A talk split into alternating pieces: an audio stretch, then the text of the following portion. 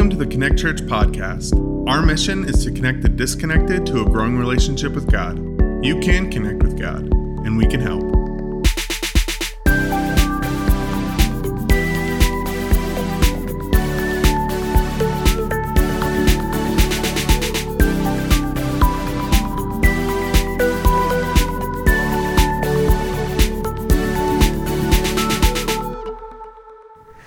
We're in this series, The King Has Come, because all too often in life, we'll get what we wish for, but we end up disappointed, let down, frustrated because it's not what we expected. And one of the areas of life in which this can be uh, very common and also very aggravating is in the realm of leadership. Whether it's a dad, a president, a civic official, a teacher, a professor, a pastor, whoever it is, someone who has influence and leadership in our life, we expect them to be a, a, strong leader, someone who will walk in wisdom, and someone who will bring peace and stability to our lives. Now, for whatever it's worth, I think these are noble desires, noble expectations, even for our leaders. But with these hopes and dreams, what do we do? Well, we elect them, we appoint them, we hire them. And what happens is these leaders let us down. Uh, we've experienced it in government, we've experienced it in the church, education, some of us even in our own homes. I don't need to list the names because there seems to be a whole new slew of them seemingly every month, all across the headlines. Leaders, good people who've done good things who fall. And then you know who experiences the fallout? We experience the fallout. We experience the hurt, the pain. The people we were following have fallen. So, what do we do? Well, we elect them, we appoint them, we hire them again to do it all over again. Believe it or not, I'm not bitter about leadership. I actually am fascinated by leadership. I studied leadership in grad school. I attend leadership conferences, read leadership books for fun, and even listen to leadership podcasts in my free time. Weird, I know. But I believe, based on my study in, of leadership, we are weird. Sorry, no, we, we are wired. We are wired, though some of us are weird, we are wired to follow the leader. It's not just a game we play as kids, we are wired to follow the leader. But all of us have felt the fallout from the, the headlines. The one we admired fell. Could it be that our, our misplaced hope is not in leadership, it's in human leaders? You might be thinking, okay, Chris, I'm tracking with you, but what does this have to do with Christmas? It actually has a lot to do with Christmas because the Christmas story didn't start days, weeks, or even months before the first Christmas. It actually started long before that. And it we're, we're tracking with this plot line that led up to the first Christmas, the story of the people of God. And we saw last time that the Israelites, the people of God, wished for a king, a human king, so they'd be like all the other nations. And God gave them a human king, as we'll see today. But what we learned is that we got to be careful what we wish for because it's not what we want. You see, God gave them a king. His name was Saul, and it didn't go as they expected.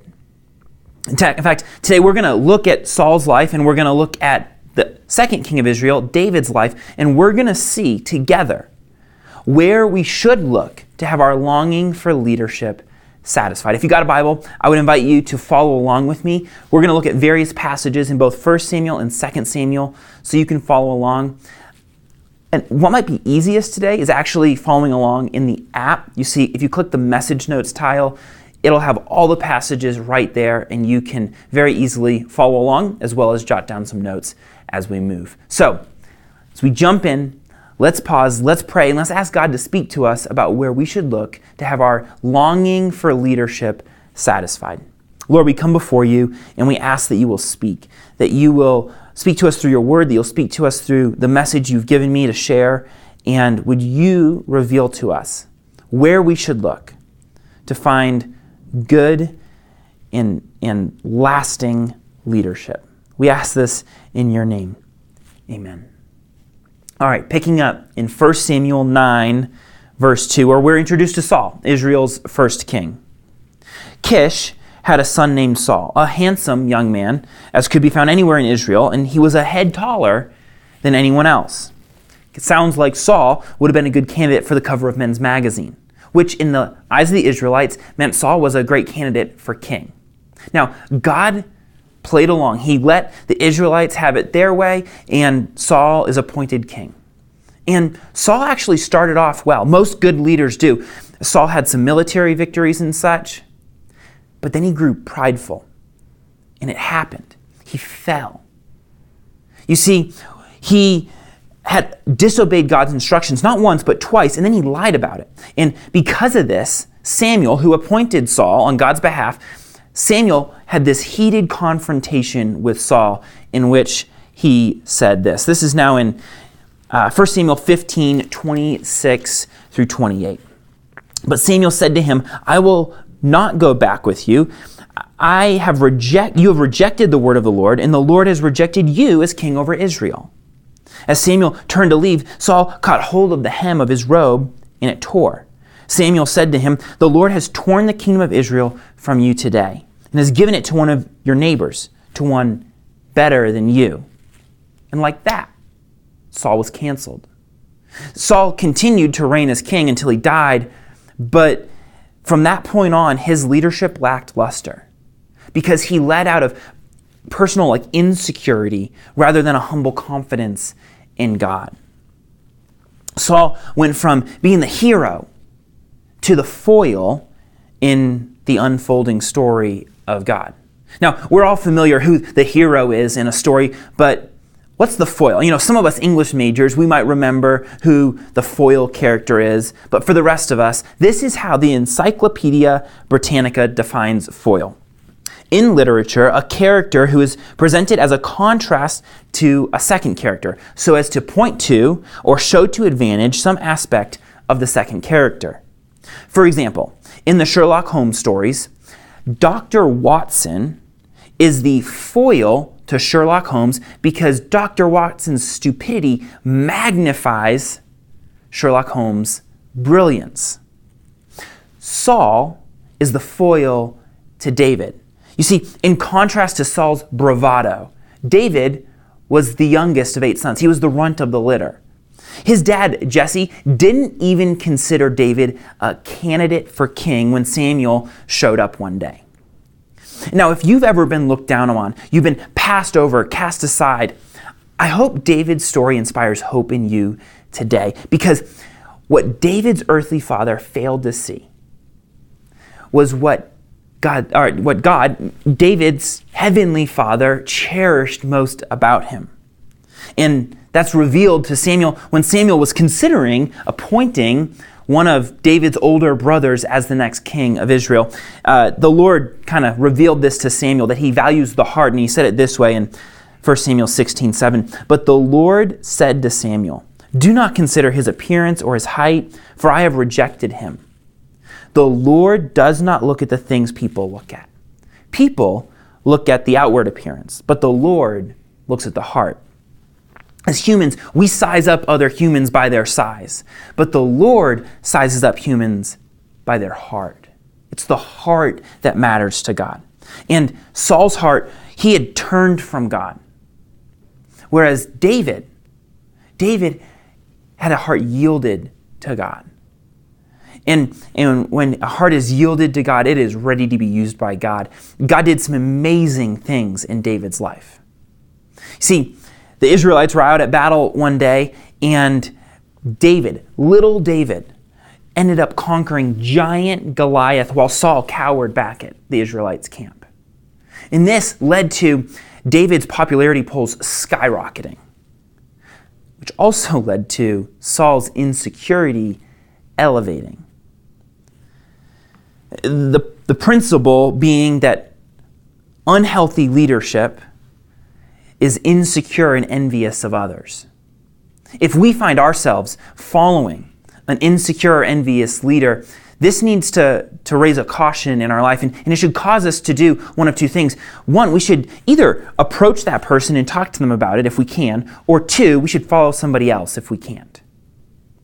And if we find ourselves as insecure parents or insecure bosses or envious of someone else because of X, Y, or Z, this should cause us to, to turn back to God, to yield our hearts back to God, because a heart yielded to God is a heart ready to be used by God. Back to Saul and David. Saul spent the uh, remaining years of his life just totally chasing after David, pursuing David, wanting to kill David, because he saw David as a threat. Interestingly, David actually had multiple opportunities to kill Saul himself and to just step in to, as Israel's next king. And, and he was that was he knew that was the game plan.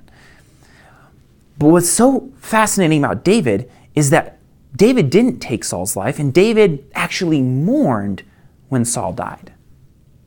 Why? Why would, why would David not take Saul's life when Saul wanted to kill him? Why would David mourn his enemy's death? Because David didn't need to rush the process. You see, Sure, he was in line to be the next king, but he trusted God to bring about his plan, his way on his timeline. Got to be honest with you, as a dad, as a pastor, as a husband, this challenges me. And it actually makes me respect David all the more because I don't know about you, I'm all about God's plan. I just want it my way on my timeline. I guess this is just one more reason why David famously came to be known as a man after God's own heart. After David did become king, his winning streak continued. He uh, took the, the city of Jerusalem back, he secured the capital for the Israelites. Uh, another thing he did, he defeated the Philistines, the Israelites' arch enemies. And, and he even brought the Ark of the Covenant back to Jerusalem. The, the Ark of the Covenant was filled with all these relics of God's past faithfulness and a reminder to his people that, that God was present with them.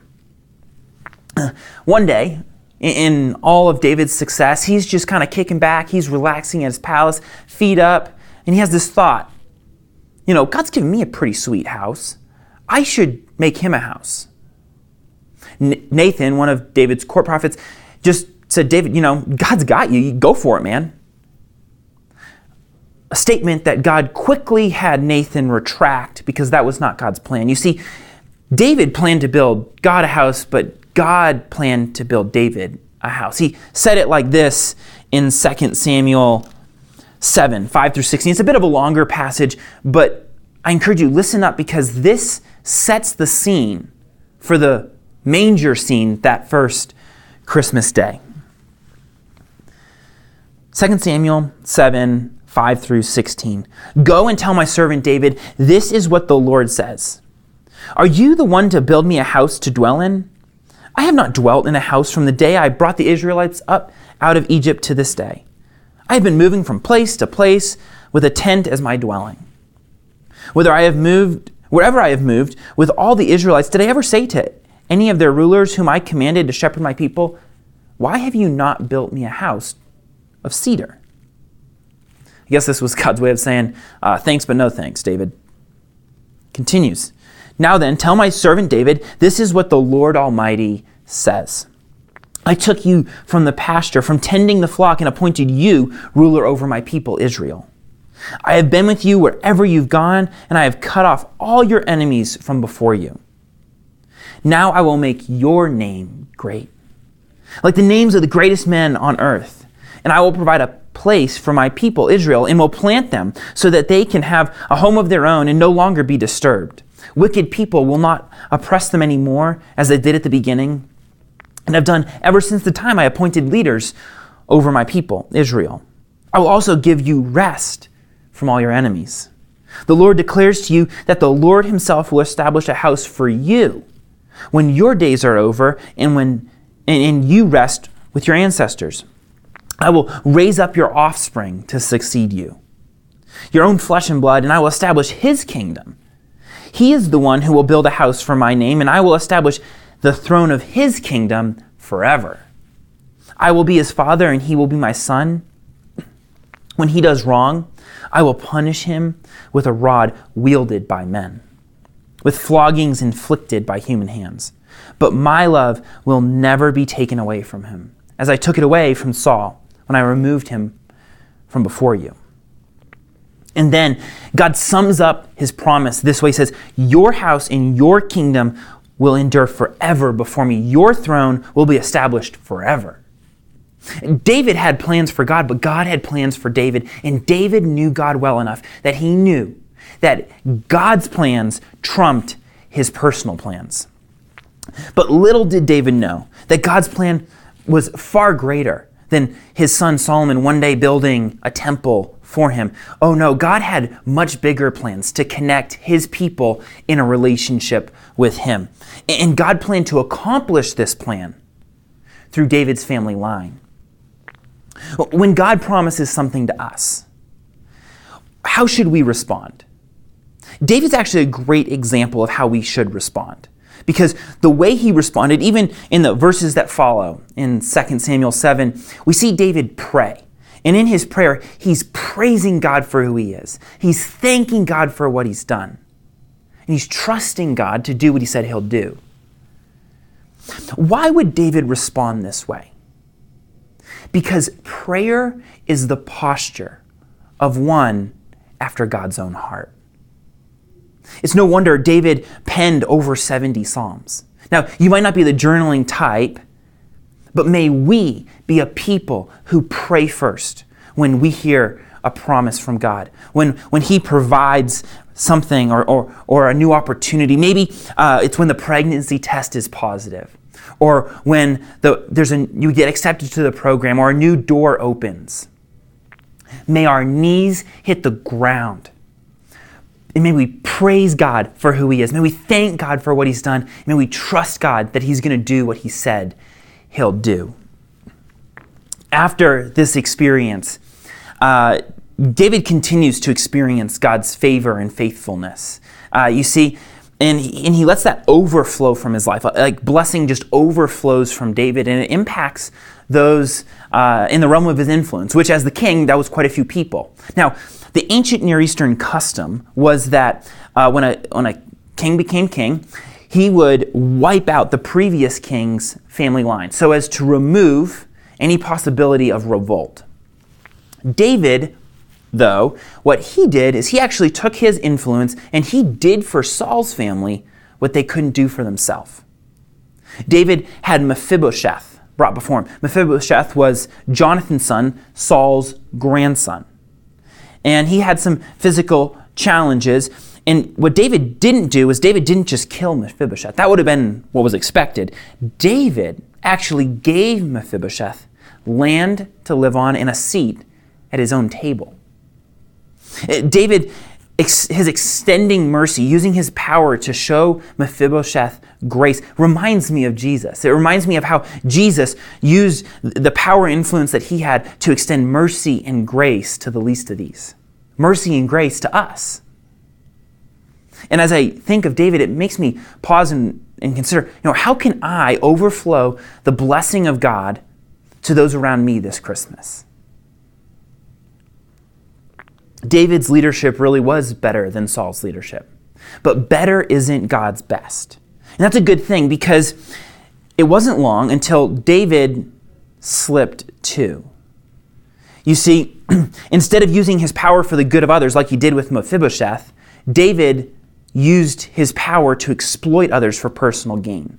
David lost to lust. While his army was out at war, he was on his palace rooftop and he looked down and he saw Bathsheba bathing. And he had her brought to him and he slept with her, making Bathsheba, if, if it was today, she'd be the next installment in the, the hashtag MeToo movement. You see, Bathsheba was married. And when David got wind that Bathsheba was pregnant, he starts to panic. So he has Bathsheba's husband, Uriah, brought back from battle, and he encourages Uriah to go enjoy time with his wife. But Uriah doesn't go home. He sleeps on the streets He, he didn't want to enjoy the pleasures of marriage when his fellow soldiers were out of battle. This just spotlights David's sin all the more. When, when plan A failed, David went with plan B, and he sent Uriah back to battle with a message for Joab, David's commander, to put Uriah out on the front lines and then pull back so that Uriah was sure to die in battle. Now, when David catches wind that, that Uriah did in fact die in battle, he thinks everything's covered over. Bathsheba comes, they get married, etc. And it's then that Nathan comes before David and confronts David about his sin. At David's lowest point, his darkest hour, it's then that David's true colors show. He prayed. He repented of his sin and turned back to God. Psalm 51 actually documents it for us. And I'm, I mean, just listen to even just the first couple verses of what David wrote. He says, Have mercy on me, O God. According to your unfailing love, according to your great compassion, blot out my transgressions. Wash away all my iniquity and cleanse me from my sin. And for another 17 verses, David pours out his heart in repentance to God, recognizing that he fell short and recognizing that God is merciful and lavish in his forgiveness. Now, like David, May we pray first when we fall short, when we use others to get our way, when we're harsh with our kids, when we are quick tempered in a meeting. May we pour out our heart before God in repentance, turning from that sin in, in receiving God's mercy and forgiveness. I wish I could tell you that at this point in David's life, everything turned around and everything was good again, but I'd be lying to you. You see, David's life just spiraled out of control after this. Uh, and, and it's really, it's sad to see. And the hard part is like when a, when a leader like David, when a well-respected leader falls, the fallout is hurtful. It's painful. In David's own family, there was rape, there was murder, there was conspiracy, just all out pandemonium. It's like, Merry Christmas. Fortunately, this isn't the end of the story. You see, the promise of Christmas is that God's promises prevail even when leaders fail. God's promises prevail even when leaders fail. As Saul was the foil to David, David was the foil to Jesus. Jesus came from the family line of David. He was born in Bethlehem, the town of David. And David was a better king than Saul, but better isn't God's best. Better points to best. Uh, David fell prey to temptation, but Jesus was tempted in every way we are, yet without sin. So we can approach God's throne of grace with confidence so that we may receive mercy and grace in our time of need. David, David killed Uriah. But Jesus, Jesus was killed for our gain. We are therefore Christ's ambassadors, as though God were making his appeal through us. We implore you on Christ's behalf, be reconciled to God. God made him who had no sin to be sin for us, so that in him we, you and I, might become the righteousness of God. David's family crumbled in the second half of his life.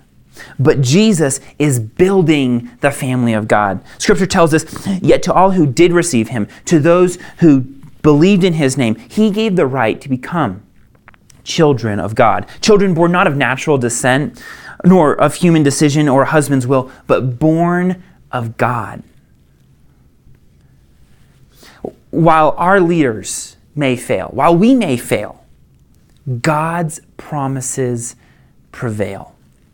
And check out this promise that God made Isaiah 9, 6 and 7. For to us a child is born, to us a son is given, and the government will be on his shoulders. And he will be called Wonderful Counselor, Mighty God, Everlasting Father, Prince of Peace.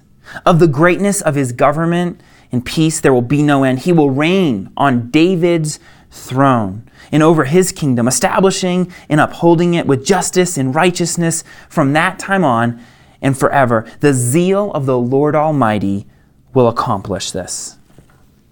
Church, we have a leader who is strong and wise. He is perfect and pure, faultless in all his ways.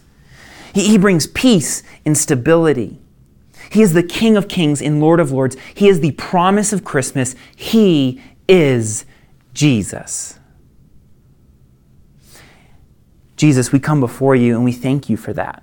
We thank you that even better human leaders aren't the best leader. You are the best leader. And we look to you as the Lord of our life, the King who sits on the throne of our heart, the one that we follow. So would you help us to follow you, to honor you? Yes, this Christmas and every day of our life. We ask this in your name and for your glory.